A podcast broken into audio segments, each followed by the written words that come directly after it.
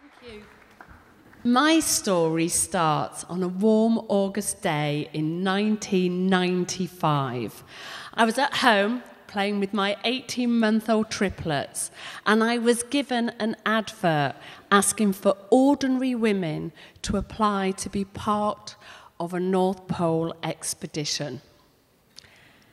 Now, I had no outdoor experience, but something in this advert spoke to me.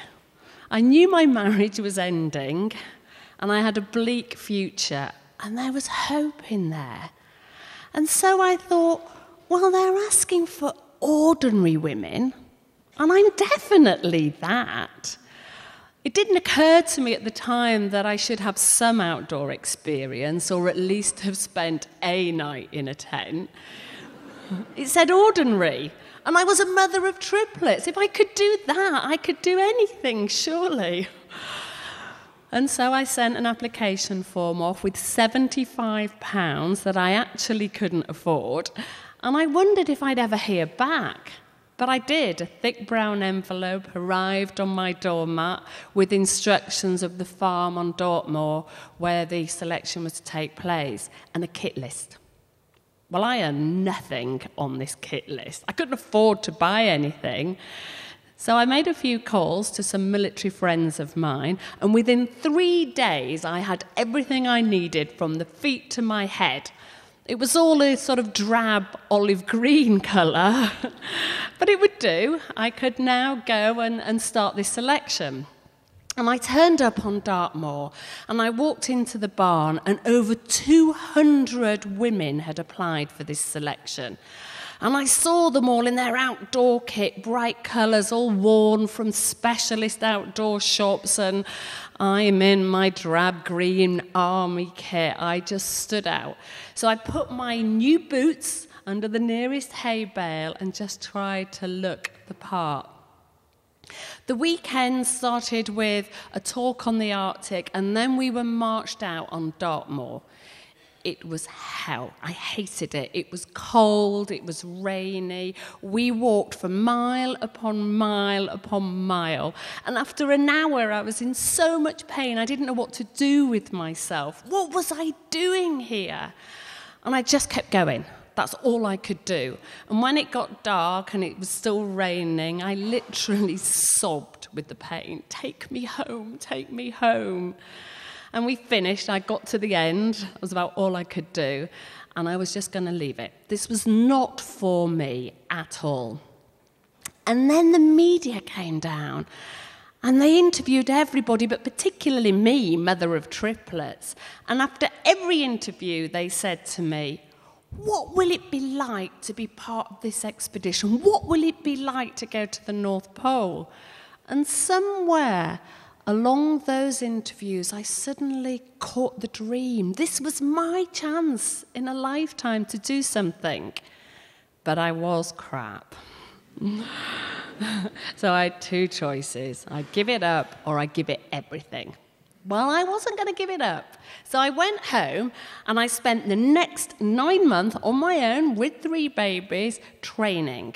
When they slept in the afternoon, I was in the garden running around doing military style circuits. Friends taught me how to read a map, how to pack a rucksack. And I went back in nine months' time, and this time I was ready. And I was chosen. I'd made it. It was the biggest achievement of my life. Uh, this expedition, it was a relay. It was my first expedition. Five teams of four women went in relay format to the North Pole. And actually, I never went the whole way. I did the first leg, 17 days, and then the next team took over from me. But it was here I fell in love with the Arctic Ocean. It was beautiful. The ice was amazing. The sounds expedition was just fantastic. And I'd found at the age of 30 what I was meant to do with my life. So I came back, five uh, women from that expedition. We got together, we skied all the way across Antarctica, became the first British women's team to ski to the South Pole. I then began to guide expeditions in the Arctic. But the big dream really was in me. I wanted to go the whole way. So I spoke to Caroline Hamilton and Pom Oliver, my polar colleagues, and asked them to join me. And at first they said no. Very few expeditions had gone the whole way to the North Pole, and no women's team had done it, not the whole way.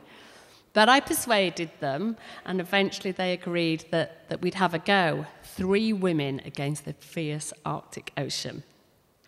The hardest thing was raising money. We had to raise thousands of pounds for our kit, our food, our support team, and logistics working in the high Arctic.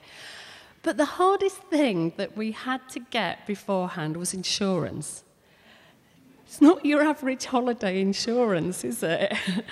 Who would insure a group of unknown women, especially as a mother? We thought I would be the sticking point, the bad press that the insurance company would get if it went wrong.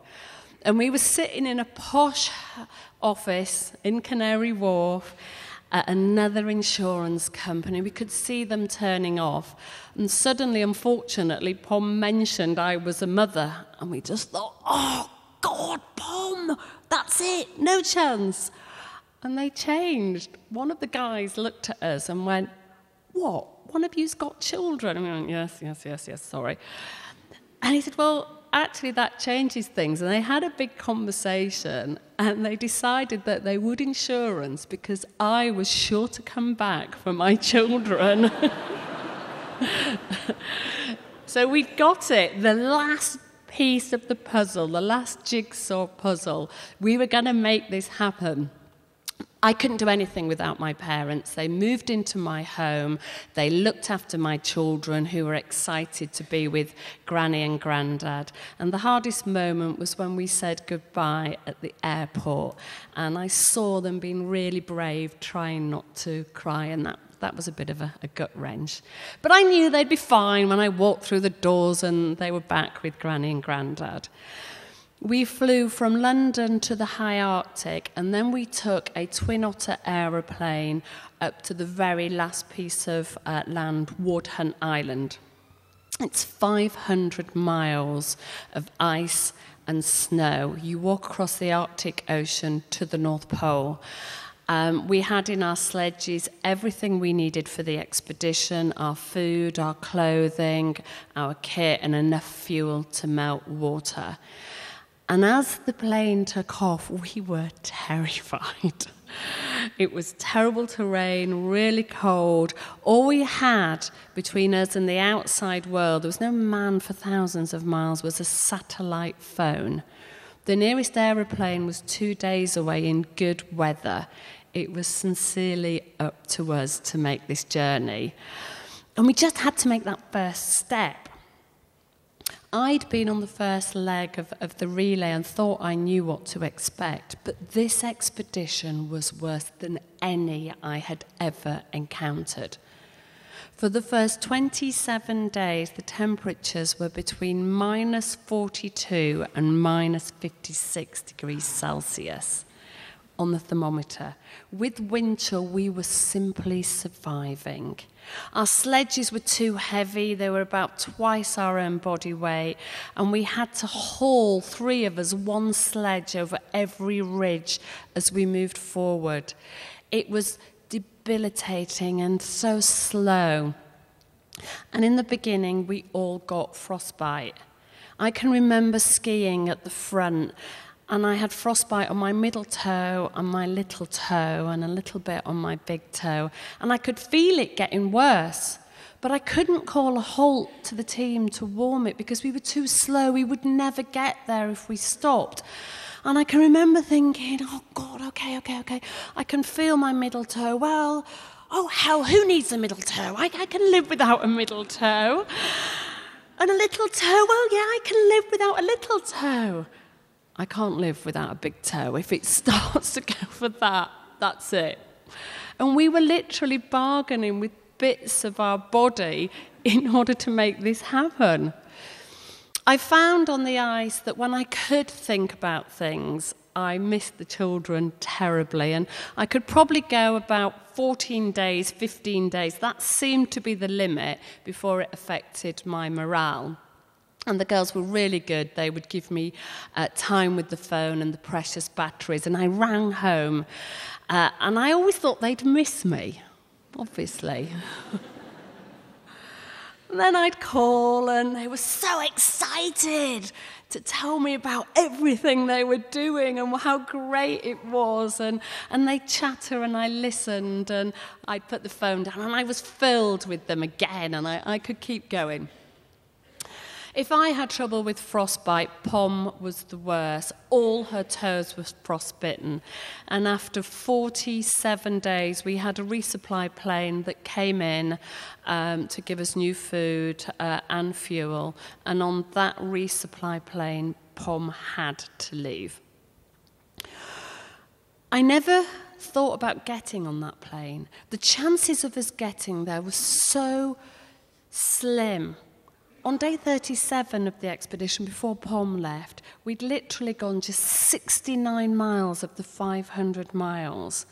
We'd gone a few more in the next 10 days, but we still had over 300 miles to go. It was still impossible but we weren't going to give in. And although we missed Pom, when she left, half of our team had gone. It was now just me and Caroline. We began to use Pom as our motivation. We'll do this for Pom, we'll do another hour for her. And we became one driving force. We swam through open water, we skied across thin ice, we added hours to our days. And when I say that we were walking across an Arctic Ocean, the ice moves constantly, always against us. So some nights we would get into our frozen sleeping bags that we would have to break, and as we slept, we would go backwards. Those were the tough nights. But eventually, after 80 grueling days, we knew we had two hours left. The planes had left two days ago, and we were literally feet from the pole, and we thought, this is it, this is it. And whilst we navigated with our watches and the sun in old fashioned ways, uh, we actually pinpointed the North Pole with a GPS. Because to explain what happens, the ice moves on the ocean and the water that fast that whilst the North Pole is a fixed place, it feels like it's moving as, as the ice moves you this way and that. And you have no concept that you're moving, so it feels like the North Pole is, is running away from you. So we got the GPS out and zigzagged this way and that, and we couldn't pinpoint it. As quick as we were getting there, the ice was moving, and we thought, we can't be the first women to go 30 feet from the pole. and we stood there on a piece of ice, not sure what to do. We could almost hear the planes. And we looked at the GPS and the numbers. And as we looked, it started to count upwards. And we watched it moving and moving, and that piece of ice, as we stood still, moved up to the magical 90 degrees north.